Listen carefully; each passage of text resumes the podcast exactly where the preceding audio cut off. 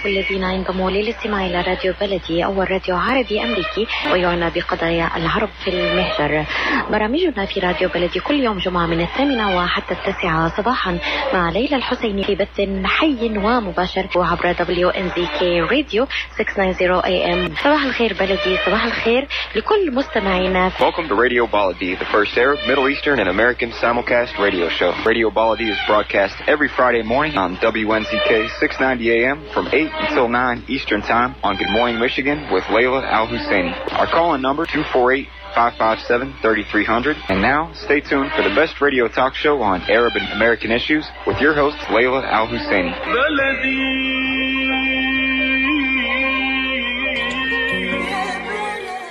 Good morning, everybody. It's Friday, September 11, 2020, 19 years after the terrorist attacks that changed the face of America and the world.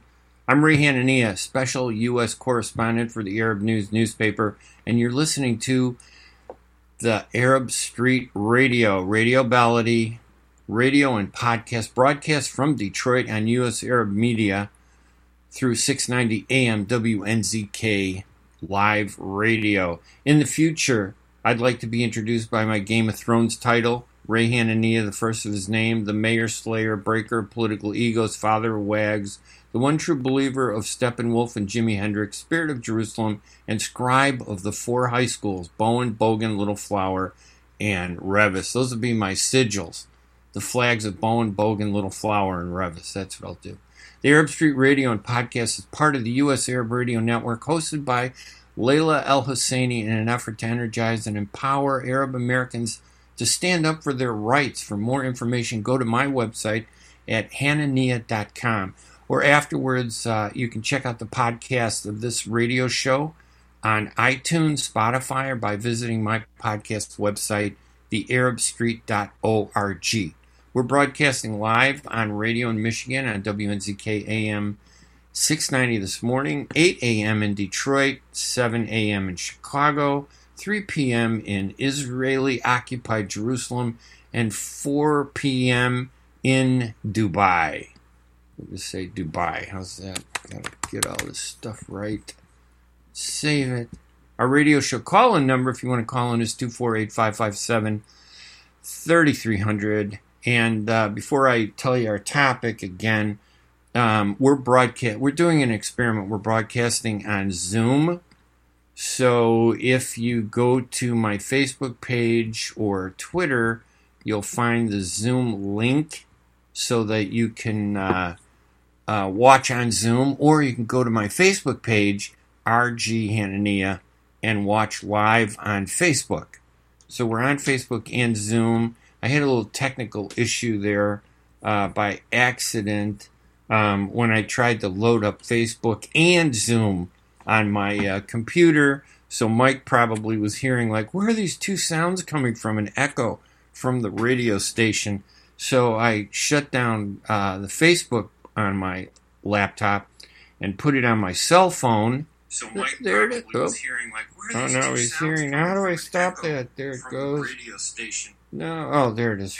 I can't. Too much technology here. I can't figure it out. It's one person. You can't be the radio host, the producer, the technology guy, and everything. But Mike, thank you so much for hooking us up. I'm assuming everything sounds good on your end um, through Zoom. Very clear. All right. Yeah. See now, we even got the uh, chat board up so I can read everything he says.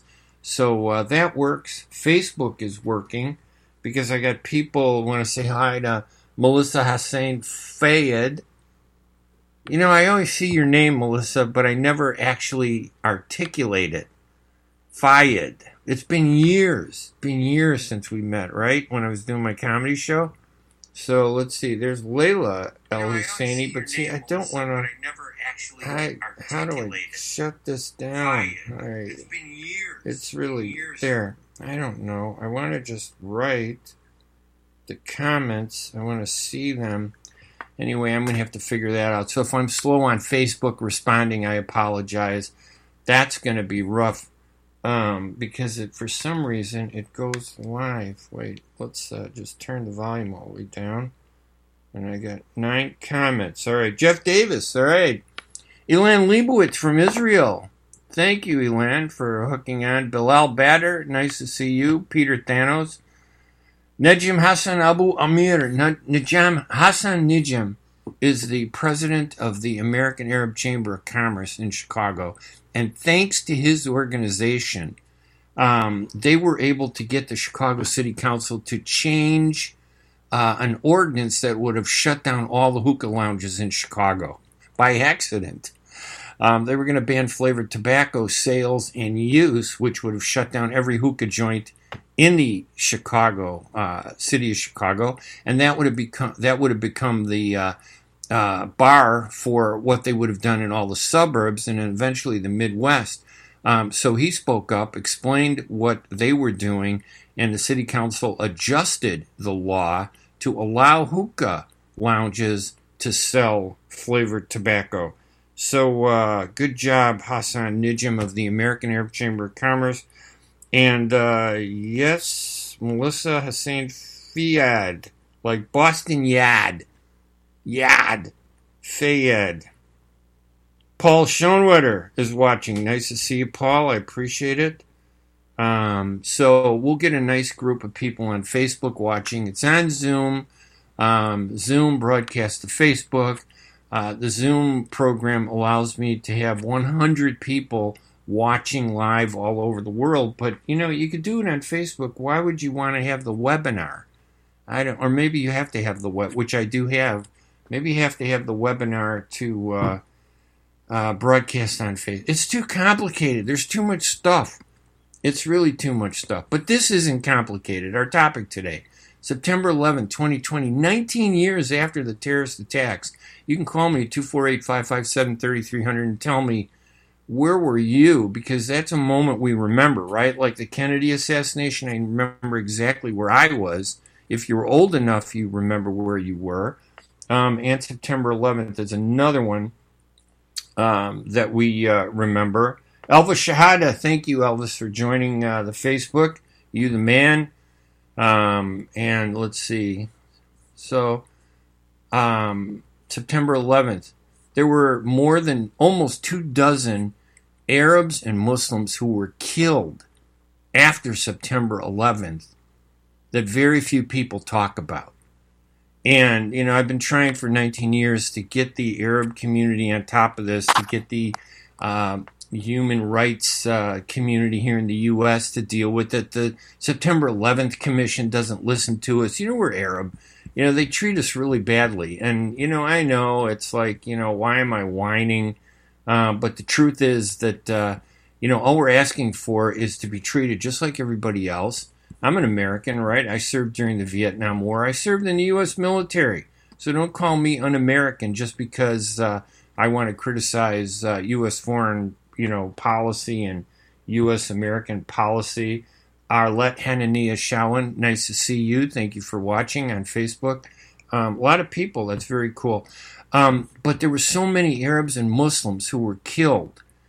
And when I say Arabs, I'm talking about Christian Arabs that were killed because Americans thought that they were Al Qaeda just because we looked Middle Eastern. In fact, there were a lot of people who weren't even Arab who were attacked and killed uh, in the weeks and months after September 11th. And I'm going to read their names off, okay? Vasudha Patel. He was killed, 49 year old Indian and father of two, in Mesquite, Texas. Waqar Hassan, 46 year old Pakistani and father of four, was killed while cooking hamburgers at his grocery store near Dallas, Texas. Ali Almansoop, killed September 17th, 2001. 44 year old Yemeni Arab American was shot in his home in Lincoln Park, Michigan, after being awoken from his sleep by the killer. Abdul Ali Ahmed, September 29, 2001, 51 year old Yemeni Arab and Muslim father of eight, was shot and killed while working at his convenience store in Reedley, California. Adel Karas, September 15, 2001, 48 year old Arab and Coptic Christian and father of three, was shot and killed at his convenience store in San Gabriel, California. And by the way, each of these people the killers, the suspects, the people who were, some were convicted, um, some were suspects. Each of them admitted that they did it because they thought their victim was somehow involved with September 11th. Ali W. Ali, 66 year old Somali Muslim, died nine days after being punched in the head while standing at a bus stop in Minneapolis, Minnesota on October 15, 2002. This is a year, over a year after September 11th. The list goes on and on. All these people that were uh, victims of assault, 289 reports um, just from one organization, one area. Um, there's people that were attacked. Um, listen, I, I wasn't attacked because every time somebody comes up and says something to me like, "Oh, why do you why did you attack America?" I go, "Hey, buddy, I served in the military, okay? I'm an American. I was born in this country. Just because I disagree with the government um, doesn't mean I support September 11th. Just just because I'm Arab doesn't mean that uh, you know I support these terrorists. Um, Arab, the majority, 99% of the Arabs are good people. Um, and yeah, there are a few fanatics. Like every group has fanatics. Black Lives Matter has fanatics. Um, the Republican Party has fanatics. The Democratic Party has fanatics.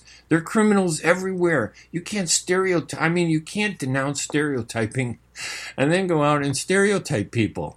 So, you know, that's uh, interesting to me. So, um, for the, those people who are here the first time, Mark J. Powell, thank you very much for joining. Pete Sullivan, also thank you so much. Layla Al Husseini, the queen of American news media. Um, she's watching too. Layla, thank you so much uh, for joining us. Um, let's see, Mark uh, was telling me that he was the chief of staff for the associate house speaker at the Michigan House of Representatives and he was at his desk at the House office building. He watched the second jet slam into the second building. Such sadness because I knew then America would change that day, and it did. Now, 19 years later, troops still in Iraq and Afghanistan on 9 11 2020. Yes, that's, uh, that's a good observation, Mark. We've never gotten out of this conflict. You know, I read these reports about how the Pentagon and the military industrial complex was complaining about how their budget was over $2.3 trillion below what they needed the day before. Uh, they had a press conference at the Pentagon announcing that they were in a budget crisis. And of course, September 11th happened. Now, I don't get along with these uh, uh, people, these conspiracy people who say that September 11th was an American, uh, you know, thing. I think that's crazy. But I do believe that the uh, Pentagon and the military took advantage of this, maybe rightly so, but they wiped out that deficit, that 2.3 trillion or whatever it was. It was huge. It was a huge amount of uh, uh, money that they needed. Our number is 248 557 3300 if you want to call.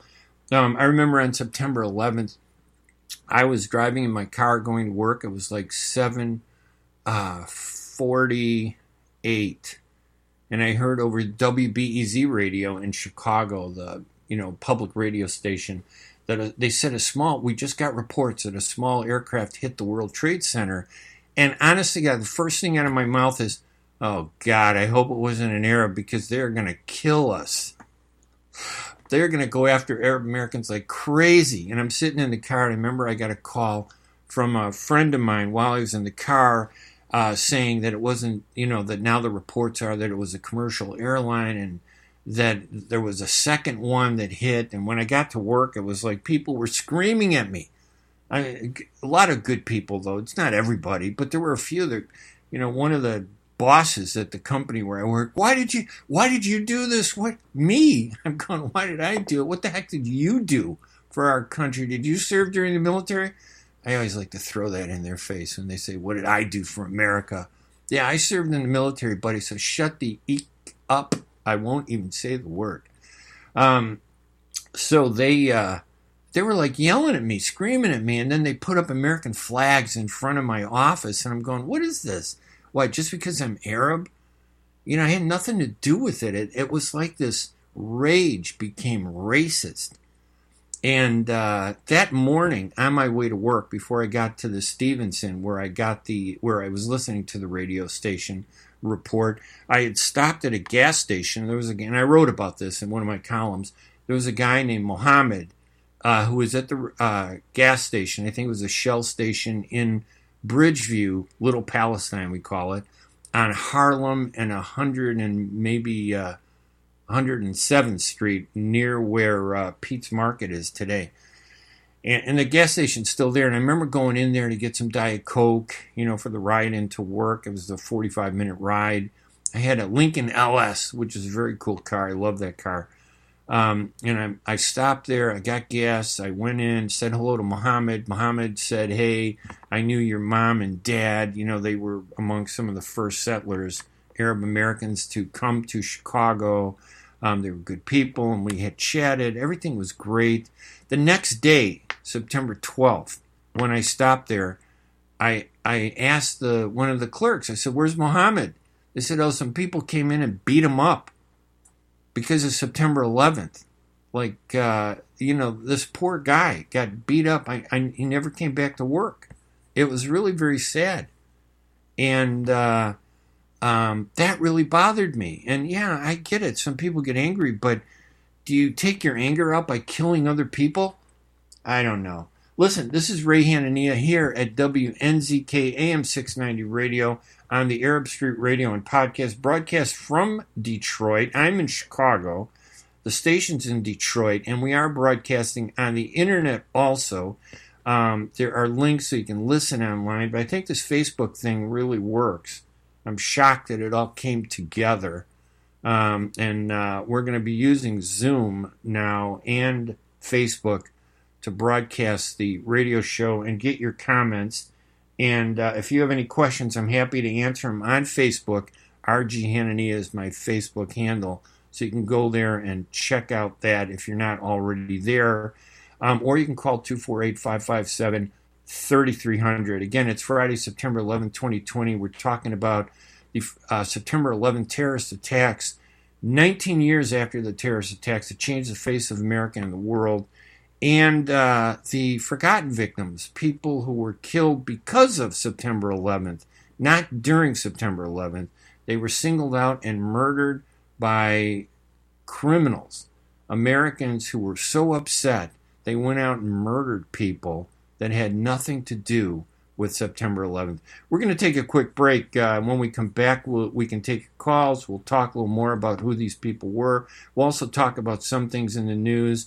Um, and we'll talk with anybody. If you have a question, put it on Facebook um, or uh, call us at 248 557 3300. I'm Ray Hanania. We're going to be right back right after these messages. Ziyad brand quality products from our family to yours. Ziyad Brothers Importing offers the finest quality products, including brands like Sultan, Kraft, Nestle, Hook, Rico Picon, Donna, and many more. Ask your retailer to carry these fine products because you deserve the very best. For more information, visit our website at www.ziyad.com. That's www.ziyad.com. Ziyad, quality products from our family to yours. مركز طب رهاب للعلاج الطبيعي بإدارة الدكتور محمد فرح حسين أخصائي العلاج الطبيعي بخبرة أكثر من 13 عاما. طب رهاب يقدم خدمات العلاج الطبيعي وإعادة التأهيل ويضم مجموعة من أفضل أخصائي التشخيص الدقيق للحالات المرضية مع خبرة عالية في التعامل مع الحالات التي تحتاج إلى إعادة تأهيل وعناية خاصة بعد العمليات والكسور. طب رهاب يستقبل كل الحالات المتعلقة بألم الرقبة، الظهر، المفاصل، شلل الوجه، الانزلاق الغضروفي، عرق النساء، الحوادث وإصابات العمل. خبيرات في المعالجة النسائية لخصوصيات تامة للسيدات. عندما تبحثون عن رعاية متميزة اقصدوا توب ريهاب للعلاج الطبيعي الواقع على 15001 ميشيغان افنيو وللمواعيد اتصلوا على 313 846 0555 that's 846 0555 Kushat's Mediterranean Market and Shish Kebab offers a great array of your favorite Mediterranean meals. Meals range from lamb specialties, shawarma sandwiches, seafood dinners, and they offer special big trays of your favorite food, plus much more. Kushat's Mediterranean Market and Shish Kebab address is 32839 Northwestern Highway in Farmington Hills. Their phone number is 248 538 9552. That number again is 248 538 9552, and the supermarket is open from 8 a.m. to 9 p.m. Kashat's Mediterranean Market and Shish Kebab will definitely leave you satisfied. And welcome back to the Arab Street Radio. I'm Ray Hanania. Um, I always got to check that chat board so I know when the uh, uh, ads are done. And we want to thank all the sponsors, of course, to uh, Layla Al Husseini's U.S. Arab Radio. U.S. Arab Radio broadcasts from 8 a.m. in Detroit to 9 a.m. Monday through Friday. It's the only mo- weekly radio show in the Arab American community. Um, there are like 4.5 million Arabs in the United States um, and uh, 7 million Muslims.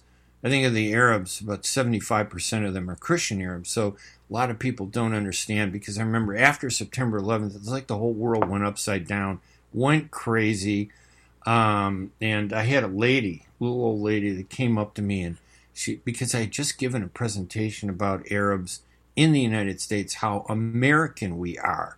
And my dad and my uncle served during World War II on the side of the United States, okay? My dad was with the Fifth Army and uh, uh, the OSI, uh, the OSS, and uh, Moses, my uncle, served on a battleship in the Atlantic for four years during World War II. They both enlisted after um, the uh, attack on Pearl Harbor. That week after, they both went in. They both enlisted. When my uncle got up there to enlist, they my dad had some education, so they put him in the OSS and the Office of Strategic Services um, because he was Middle Eastern too. And Moses wanted to serve with them in the Fifth Army um, in Europe with my dad, but they said no. A guy with the name Moses, we need you in the Navy to part the seas. So that's literally how he got assigned to the Navy. It wasn't a choice. They told him, You're going to the Navy. So he ended up on a battleship, Moses uh, did, and uh, he served there four years after uh, Pearl Harbor. So I had this lady come up to me, and I was talking about all that to Americans. Say, listen, you know, you, get mad at the terrorists, you don't get mad at stereotype people. You don't stereotype people. And uh, I, I finished the speech, and this little old lady, uh, she's probably like about in her six, late 60s, 70, um, white hair, real nice, came up, tapped me on the shoulder. I smiled, said, Hey, thank you for coming. I appreciate it. And, and she kind of waved me over, and I leaned over to listen, and she goes, I can't believe you abandoned your Christian faith to become an Arab. and I, am sorry, I started laughing and I just couldn't figure, figure it out. I'm going, okay, I abandoned my Christian faith to become an Arab. I go, who learned you English? Where did you go to school? But I was nice. I said, hey, you know, how do I answer that? So I started making jokes. And then about a month later, I went to Columbia College here in Chicago to give a presentation. And I was at the dinner and these people said, "So uh, how's everything going?" And I said, "Don't ask me." I said, "I just had to go through two cavity searches just to get into the luncheon. You guys don't even know what it's like. I was being harassed. Like, what are you doing here? You know, who got your ticket? Blah blah blah."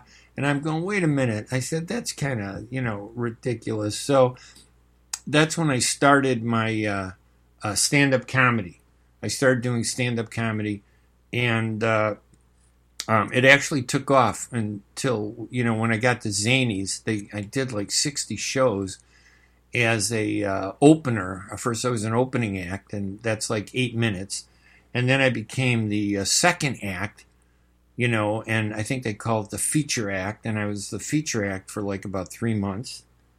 And then uh, they said, "Hey, we're going to give you your own show. Nine shows, one whole week at Zanies downtown in Chicago." And I was all excited. And the first three shows, I sold out to all my relatives, you know, all those Arabs. They come in handy, you know, I'll tell you what, it helps to be an Arab. when you're doing stand-up comedy because you could fill three shows, and the other seven, six shows were filled by FBI agents who were, you know, pretending to be regular Americans. So it was almost all nine shows were almost all sold out. And uh, the night of the first show, I was ready to leave about an hour and a half, 90 minutes before the show. I was getting ready to leave the house. Everybody was coming in there already, getting there early. You could drink, you could eat, I guess. And I get a call from the manager, Linda Moses was her name. She's really a nice person.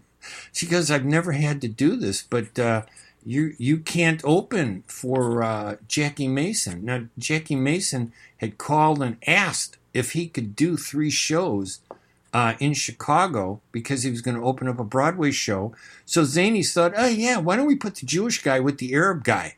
So they asked me, they said, Ray, do you mind if Jackie Mason opens there? He said, Are you kidding? Of course, it'd be phenomenal. You know, the Aardvark, who wouldn't want the Aardvark opening for you, right? So I said, yeah, put Jackie Mason on. He'll be the headliner for my first three shows, and I'll be the feature act. And then when he leaves, I'll take over. That'd be great publicity for the show. I'll do that. So uh, um, I'm ready to go. And then they call me and they go, well, Jackie Mason says that, uh, you know, you can't open for him because he didn't. He heard you. He knew you were an Arab, but he didn't know you were Palestinian. and I go, I knew he was Jewish. I didn't care. so um, they canceled me, and that made international headlines. Um, and that was like in uh, Labor Day weekend, uh, 2002. So we're talking, you know, wow, 17 years ago, 18 years ago, 18 years ago. Um, and uh, I, and that story about Arab Israeli conflict explodes on comedy stage in Chicago. It was the front page of the New York Times. It was the front page of the Wall Street Journal. It was the front page of the Urdu News in Islamabad in, in Pakistan. They were reading about it all over the world in the Middle East. It was unbelievable. And uh, this guy kept attacking me, uh, you know, because he kept saying, oh, I don't care. He's an Arab. I like Arabs. I these Palestinians. He criticized Israel. Yeah, I criticize Israel because it's called free speech.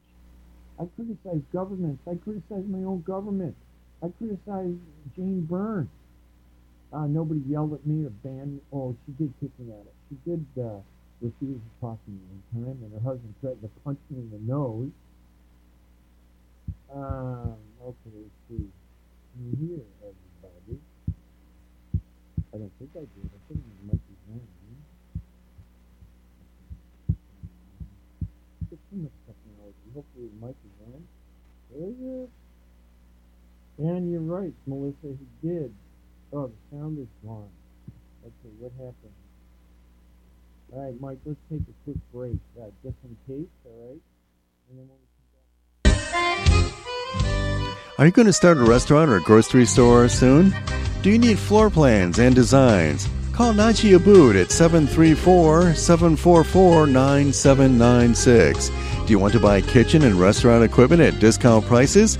Call Najee Abood now, 734 744 9796. New Concept Products and Design, the trademark of kitchen equipment. 5% discount on all purchases of $75,000 or more. New Concept Products and Design, new location, 31 185 Schoolcraft in Livonia. Learn more at www.newconceptproducts.com. Call Najee Abood 734 744 9796. يوسف الحسن شايفك لازم جاي حالك عن إلي ساعة عم بستناك مشان نروح نتغدى بالشام الشام إيه بالشام ومو بالشام شلون صارت هي؟ بدل ما نروح نتغدى بالشام ايه جابوا لنا الأكلات الشامية الطيبة لعنا لهم وشلون بقى؟ هذا مطعم دماس عم يعمل كل الأكلات الشامية الطيبة هو وطيبة؟ طيبة كتير شرفوا نتغدى سوا بمطعم دماس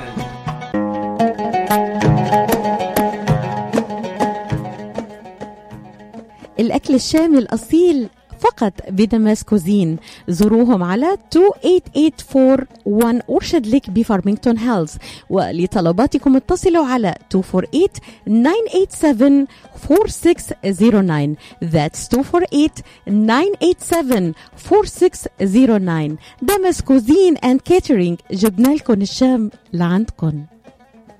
When you're looking for the best in optical care, Dr. Imad Nakash is your doctor to see. With years of experience and thousands of successful procedures performed, you can trust your eyes to Dr. Imad Nakash. See Dr. Imad Nakash and his professional staff for your eye care needs. There's two locations to serve you. In Hazel Park, call 248-336-3937. 248-336-3937. In Rochester Hills, call 248-299-3937. That's 248 299 3937.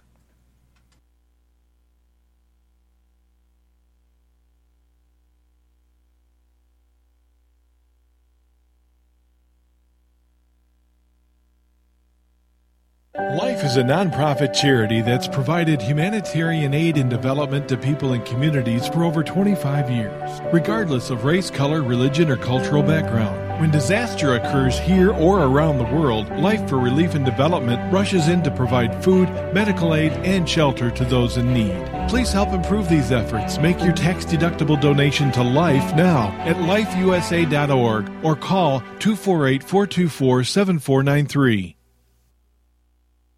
For an amazing experience at Ishtar Restaurant on 15 Mile Road in Sterling Heights. Enjoy excellent hospitality from owners Ali Al Baghdadi and Fatty Bottom, serving the best in Mediterranean food. Try Chef Ali Al Baghdadi's famous shawarma, the best Iraqi grills and food, and the best Arabic and international dishes. Dine in our authentic atmosphere or take out. Call 586 698 2585 or check us out on Facebook. Ishtar Restaurant practices all CDC guidelines and is open every day 11 a.m. to 10 p.m. Have an amazing experience today at Ishtar Restaurant, 3625 15 Mile Road, Sterling Heights. And welcome back to the Arab Street Radio, uh, Radio Ballady. I'm Ray Hanania. Uh, we had a little mic issue there. I think we're okay now. Um, hang on just a second. Um, there we go. What's going on? Hi, technology. It's a real problem. Hang on. Come on. There it is. All right. I don't know. I think Mike, we're good. Hopefully. Yeah, we're we're good. Oh, jeez. Technology. It was so simple when you can stand on a box in a parking lot in Times Square and uh, talk to 30 people. Um, now you got all this technology. I can't touch anything. I'm like, okay, what went wrong? I don't know. Gremlins. That little old lady that came up me. Jackie Mason. It's a Jackie Mason curse. That's what it was. 248 557 3300 if you want to call in. Uh, give me a buzz. Um, let's see. So I think we're back on, right? So if you're on Facebook, you can let me know if you can hear everything. I hope you can. Um, let's see. Okay, not back. Melissa says not back. Sound is gone. Uh oh. Wonder if that's just on Facebook now. Aye, that technology. Gotta really kind of shoot stuff here. Let's see here. Can I hear? What is going on here? Oh no.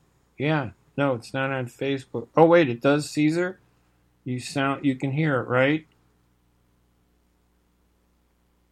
Shed and Mally. Okay, thanks, Shed. All right. Oh my God, it's like unbelievable.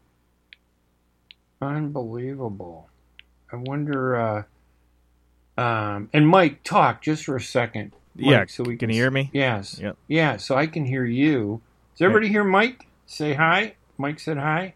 Hello. On Facebook. Uh, you're coming There you go. clear on my end. All right, Melissa Shedden, can you hear Mike?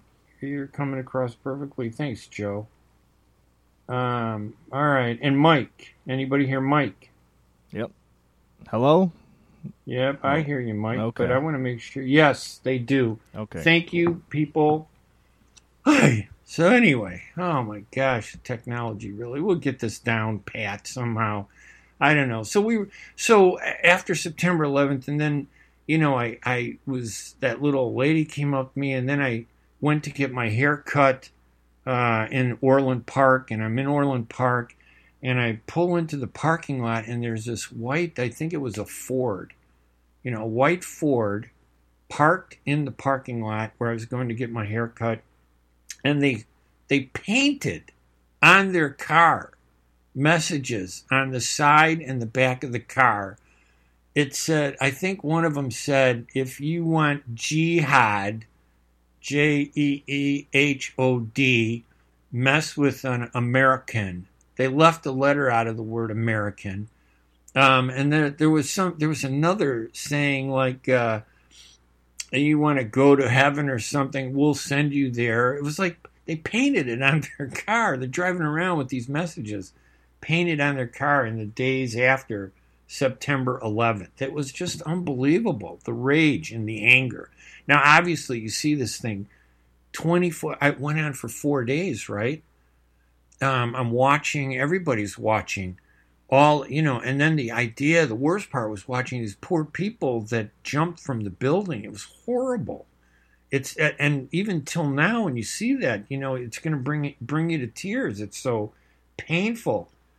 And, uh, um, it just went on. You'd watch the building collapse over, the two buildings collapse over and over and over again. And the stories about Osama bin Laden, who I had never heard of. Who is this freaking guy, Osama bin Laden? And why am I being blamed for all his, you know, garbage? This guy's a crazy person. And then uh, the backlash starts September 15th, you know, a year later, 2002 this 49 uh, year old turbaned Sikh, Balbir Singh Sodhi. He's not Arab, he's Sikh. He had, he had three children. He was shot and killed while, while planting flowers at his gas station. And uh, the guy had bragged at a lo- the guy who killed him, Frank Rock, had bragged at a local bar of his intention to kill a raghead responsible for the 7th September 11th terrorist attack. This is a year later. And in addition to shooting the guy three times before driving away, uh, Rock, the suspect who was later convicted, uh, shot into the home of another Afghani American, and he shot, he fired his gun at two Lebanese gas station clerks, according to the Maricopa County Prosecutor's Office. Um, and uh, this guy was tried and convicted for murder. Now, part of the problem was uh, a lot of these killings, the people were prosecuted, but nobody wanted to acknowledge that they had anything to do with September 11th. Like this one uh, with Sodhi, this guy who was a uh, Singh, you know, a Sikh. Uh, member of the, you know, he's a 49 uh, year old turbaned Sikh. He wore a big turban on his head, the way Sikhs do. And uh, in his case, they said that it was because of September 11th. But in the cases of some of these other people, um, they wouldn't document the fact that the anger and the hatred had to do with September 11th. So, all right, yeah, messages here. 248 557 3300 if you want to call in because I want to know where were you and uh, tell me your story about September 11th. This is a horrible thing. I mean, nobody's defending September 11th that I know of, um, except for Bin Laden's, you know, uh, minions who are still out there, and ISIS and Daesh, these terrorist guys. But uh, no one in the Arab community, you know, is doing that. You know, there are like 15,000 Arab Americans that served during World War II with my father. You know, there are a lot of them. They they all served. They all defended this country. My dad was proud to be in. I have. I still have his uh, flag, the American flag, uh, that they gave me when he passed away. Um, well, they gave it to my mother. I was 16 at the time. Um, so uh, you know, it's like, and I have all his medals. I have his, uh, you know, badges and little things. I have uh, a little piece of uh, wood that was hanging on the uh, section of the Fifth Army in Europe and I think it, it's called uh, the liquidation department. In other words, this is where they were liquidating their operations after World War II. They were shutting everything down, and they had to create a uh, you know the, the, military is bureaucratic. They had to create a liquidation department, which now, when you think of it, sounds like a terrible word to use, considering that World War II had to do with the liquidation of so many human beings and uh, the Holocaust uh, targeting the Jewish people. Um, so it probably wasn't a good word or good title. Um, Mike, I don't know if we have another uh, uh ad break or did we use that when we were trying to fix the uh, audio? Yeah, we got a couple more. All right, why don't we do that? Why don't we finish and do that right now? and then we'll finish off the uh, last uh, 15 or 20 minutes of the show when we're done. I'm Ray Hanania. You're listening to the Arab Street Radio here on WNZK AM 690 Radio. We are broadcasting through Zoom and also on Facebook. And uh, if you want to call in, you can call in at 248 557 3300 or find me on Facebook at RG Hanania, R G H A N A N I A. Um, that's my handle on Facebook, so you'll be able to find the page and watch the show and hopefully listen to it uh, while everything is going great. So, we're going to take a quick break and we'll be right back right after these messages.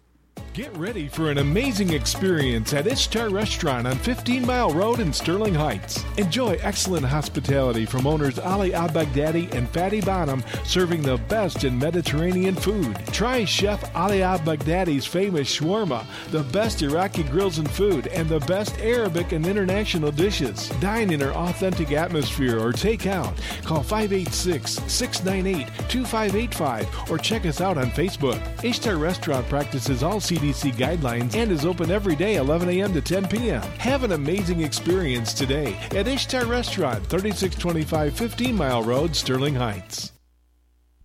When it comes to reproductive medicine, IVF Michigan Fertility Centers are the recognized leaders. With locations in Bloomfield Hills and five other cities in Michigan and Ohio, IVF has experts in all aspects of the field. As a founding member of IVF Michigan Fertility Centers, Dr. Nicholas Shamma is one of the leading reproductive endocrinologists in Michigan and Ohio. Dr. Shamma has performed over 10,000 IVF cases and has helped thousands of couples fulfill their dreams of parenthood. American board certified in both obstetrics obstetrics and gynecology and reproductive endocrinology and infertility, Dr. Nicholas Shamma is a very caring, compassionate, expert physician that understands not only the medical but also the emotional toil of infertility on his patients. When it's time, get personalized care from Dr. Nicholas Shamma at IVF Michigan Fertility Centers in Michigan and Ohio. Call toll free 855 952 9600. 855 952 9600. And welcome back to the Arab Street Radio. I am Ray Hanania here at WNZK AM 690 uh, radio. Our number is 248 557 3300. Um, and uh, you can uh, connect with us and uh, share your story. I know Melissa Fayed on uh, Facebook talked about how her uh, grandfather fought in World War One for the U.S. Army. There you go. Two of her uncles served in the 50s and 60s, and she has cousins that are serving right now. So there are a lot of Arabs that are. Uh, uh, we're very patriotic. We support, you know, this country. We support everything about it, um, and uh, you know, challenging our patriotism. I know for some Americans is, uh, um, you know, just an expression of anger. You know, they when a guy when a person commits suicide that's a problem with suicide uh, bombers. You know the suicide wasn't just a arab thing um, or you know it was uh, the japanese used it. A lot of people use suicide as a weapon. But with suicide when you commit a crime you're dead. So you're not brought to justice. They don't consider that's killing yourself justice. So you're left with this anger. You don't know how to uh, you know, articulate the anger because the person who committed the crime has killed himself. Um, so these these uh, uh, 19 hijackers that uh, hijacked those four planes, um, you know, uh, killed themselves. So a lot of Americans then refocus their anger against the closest thing to look like those people, and that would be me. You can look at me on Facebook, right? I am the face of terrorism. Uh, I do have a book called I'm Glad I Look Like a Terrorist. Uh, that title, by the way, came from uh, a longtime Chicago newspaper editor, Bernie Judge. Okay, blame him, but Bernie Judge, great guy. Uh, I was writing a collection of humor stories about growing up Arab in America, and I think my title was called Ya Habibi, which in Arabic means my love. So it was like Ya Habibi, growing up Arab in America. I wrote the uh, essay for Chicago Magazine. Um, they paid four thousand dollars back then. That's, a lot of money. And now that journalism can't afford anything, um, and then I thought, oh, that essay was very popular, so I'll turn it into a book. So I put a collection of stories, and I was going to run it. And Bernie Judge, the editor, he was at the Chicago Sun Times with me at the time. He said, uh, "Don't call it Ya Habibi." Nobody knows what the heck that is. Call it I'm glad I look like a terrorist because one of the stories was a column that I wrote for the Sun Times that talked about how I was going through uh, O'Hare Airport. Or no, it was my I had left O'Hare, gone to Miami. I was at Miami International Airport, walking through the airport, and security kind of they boxed me. They put uh, eight agents, two at each corner, and they were following me and my wife at the time, and we're walking through the, uh, you know, the and she's American and she's blonde, Melissa. We're walking through the airport, and and I'm looking around and I notice these people in uh, members only jackets. Okay, you think security, you know, they blend in, but there were like eight of them, two in each corner. They boxed me in. We're walking, carrying the bags.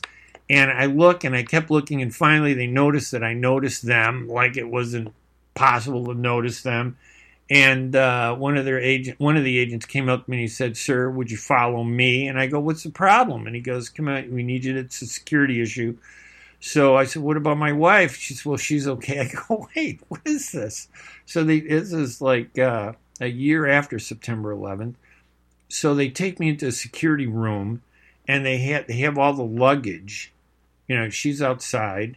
All our luggage is in a room now and uh, I think we were going to the plane, and I'm going, hey, I want to catch a plane back to Chicago. We just got off vacation, and of course, I am really dark because even when I'm on vacation in like the Bahamas or the Cayman Islands or Punta Cana or, Cancun, um, I can sit under one of those uh, uh, umbrellas and uh, no one else gets dark, but I get the reflection dark and I still turn brown.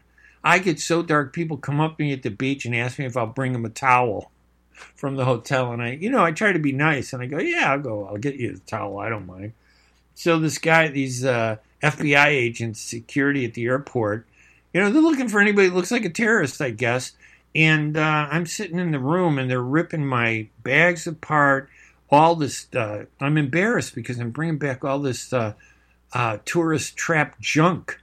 You know, these wood carvings and stuff that filled up my bag. It's like, you know, electrical. There's some electrical stuff in there, camera, battery chargers, and everything like that.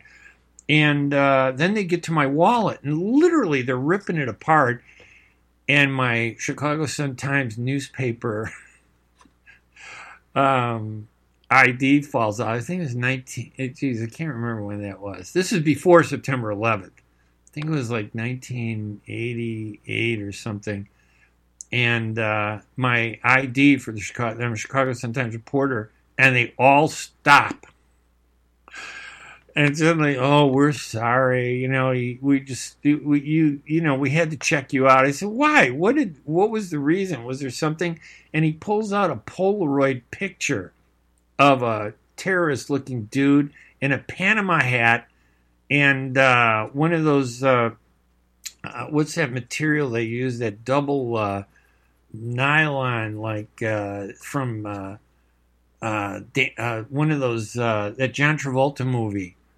Um, you know like he's d- disco. He's like a guy holding a Panama hat on his head and his hands up in the air like he's dancing with John Travolta and I said, first of all, I said, that's ridiculous. And second of all, how do you get a terrorist to pose for a Polaroid camera picture?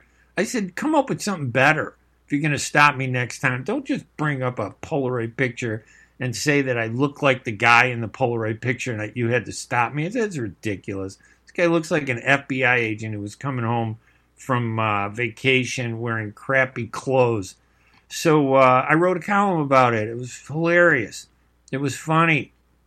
And uh, Bernie Judge said, you know, that gl- I was glad I looked like a terrorist because then they packed up all my stuff. They apologized. They carried it. They held the plane off. They used their, uh, you know, uh, communications equipment. Told the plane not to take off. They had a uh, priority person.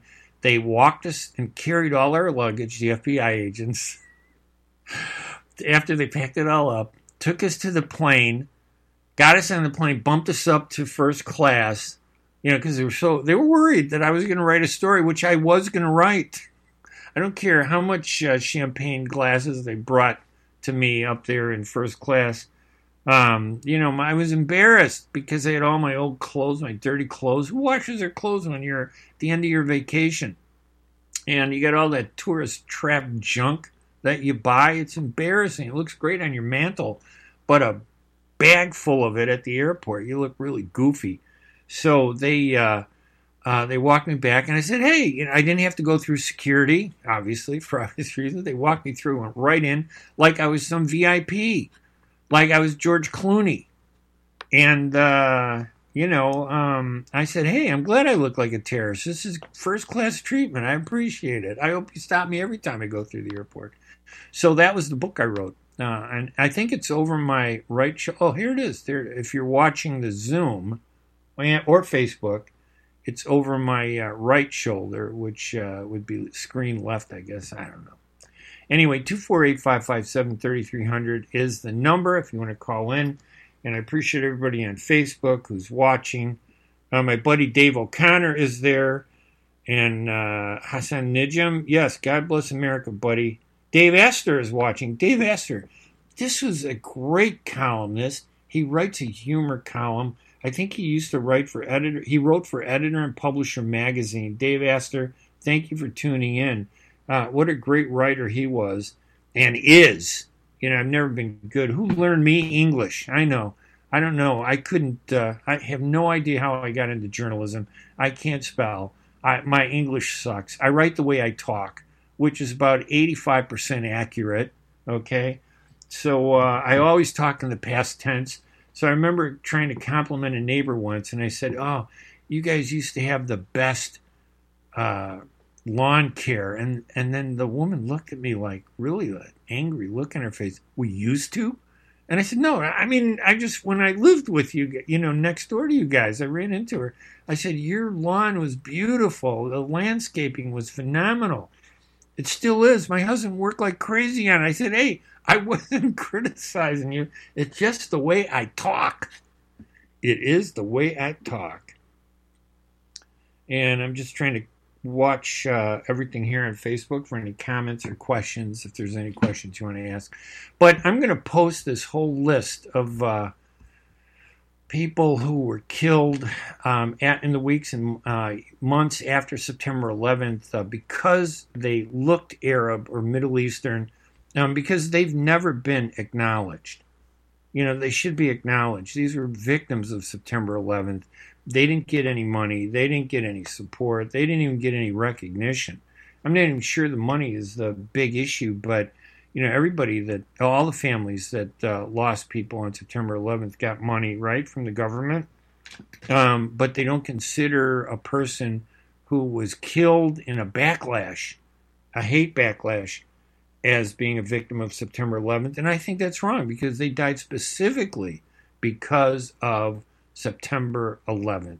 That's specific. And listen, there's a lot of other things going on. Uh, I want to uh, uh, give a shout out to uh, Marie Newman. Marie Newman uh, won the Democratic primary in the 3rd Congressional District. I did an analysis um, using a New York Times survey um, the New York Times went through all the congressional districts and identified the 25 uh, congressional districts with the largest Arab American populations.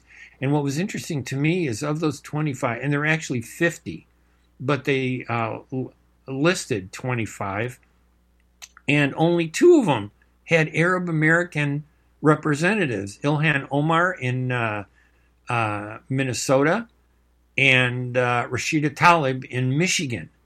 They're the only two Arabs representing uh, congressional districts that have large, that are among the top 25 or top 50 uh, congressional districts with large Arab American populations. Uh, and it, the others were all non Arab. And my argument is we need to be ready to work with these uh, non Arab uh, congressional members because, first of all, we're American, right? We're part of the, this country. Yeah, being Arab is important to me, but being American is important to me too.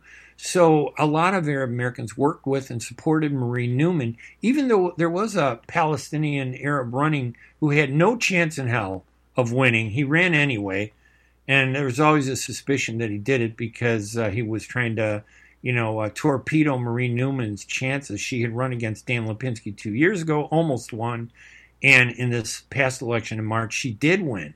Uh, with a very sizable, uh, almost 3% uh, margin, which is significant. That's not a small margin. You get 3%, that's great.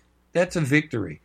And uh, about this, this other guy, uh, I'm not going to mention his name. He won't talk to me because I guess I didn't I didn't support him. I don't care. You know, Arabs we get too emotional. I think so. Uh, he spent almost eight hundred and seventy thousand dollars on his election, and he got five thousand votes out of one hundred and ten thousand votes. I told him at the time, "You're running a crappy campaign. You don't even know how to run a candidacy." I said, "You know what? What's your purpose for running?" Marie Newman, on the other hand, ran a phenomenal campaign. She hit all the issues. She reached out to everybody, including Arab Americans. She didn't run as a, you know, an Arab American. Uh, she didn't run as whatever her ethnicity is. She ran as an American to represent everybody. And she told the American Arab community that she's going to make sure that their voices are heard. And you know what? That's all Arab American voters want. I just want my voice to be heard as an Arab American. I want you to listen. We don't have to agree. There is nobody in politics. I try to explain this to Arabs all the time. There's no one in politics where you agree 100%. It's not possible. Even in this choice between Biden and Trump, um, neither of them is 100%. You know, when it comes to the Arab community, maybe Biden is more and Trump is far less. I mean, he keeps going down the tubes the way he's treating Arabs, but I think he's just angry because he was very close to the Arab community years before. And you know, ironically, Arabs are traditionally Republican because they're very conservative. Um, but in Illinois, the Republicans don't really exist. I'm sorry.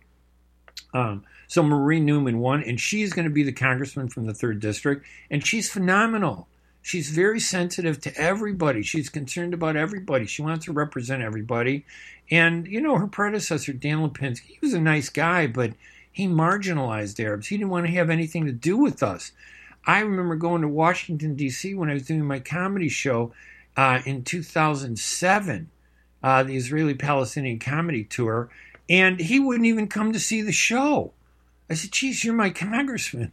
He wouldn't even come to watch the show that was being done, hosted by members of Congress. My own congressman wouldn't even be there. I said, oh, okay, Dan Lipinski.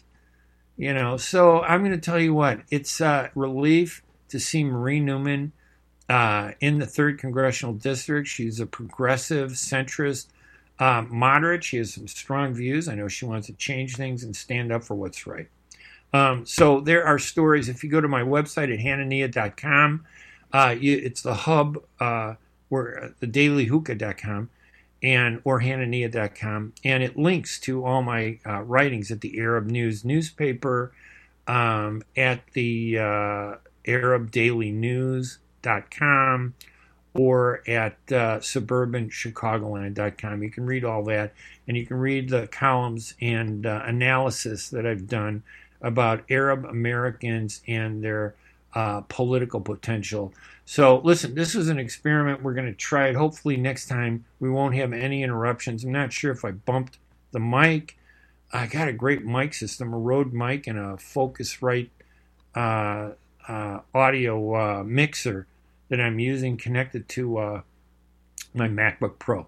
Anyway, listen, check me out online at hanania.com or thedailyhookah.com and you can check out all my uh, writings there. I'd love to hear your comments. I want to thank everybody for watching on Facebook and everybody who's listening and watching on Zoom. And I want to thank Mike, our producer there at WNZK AM 690, for doing all the hard work and heavy lifting.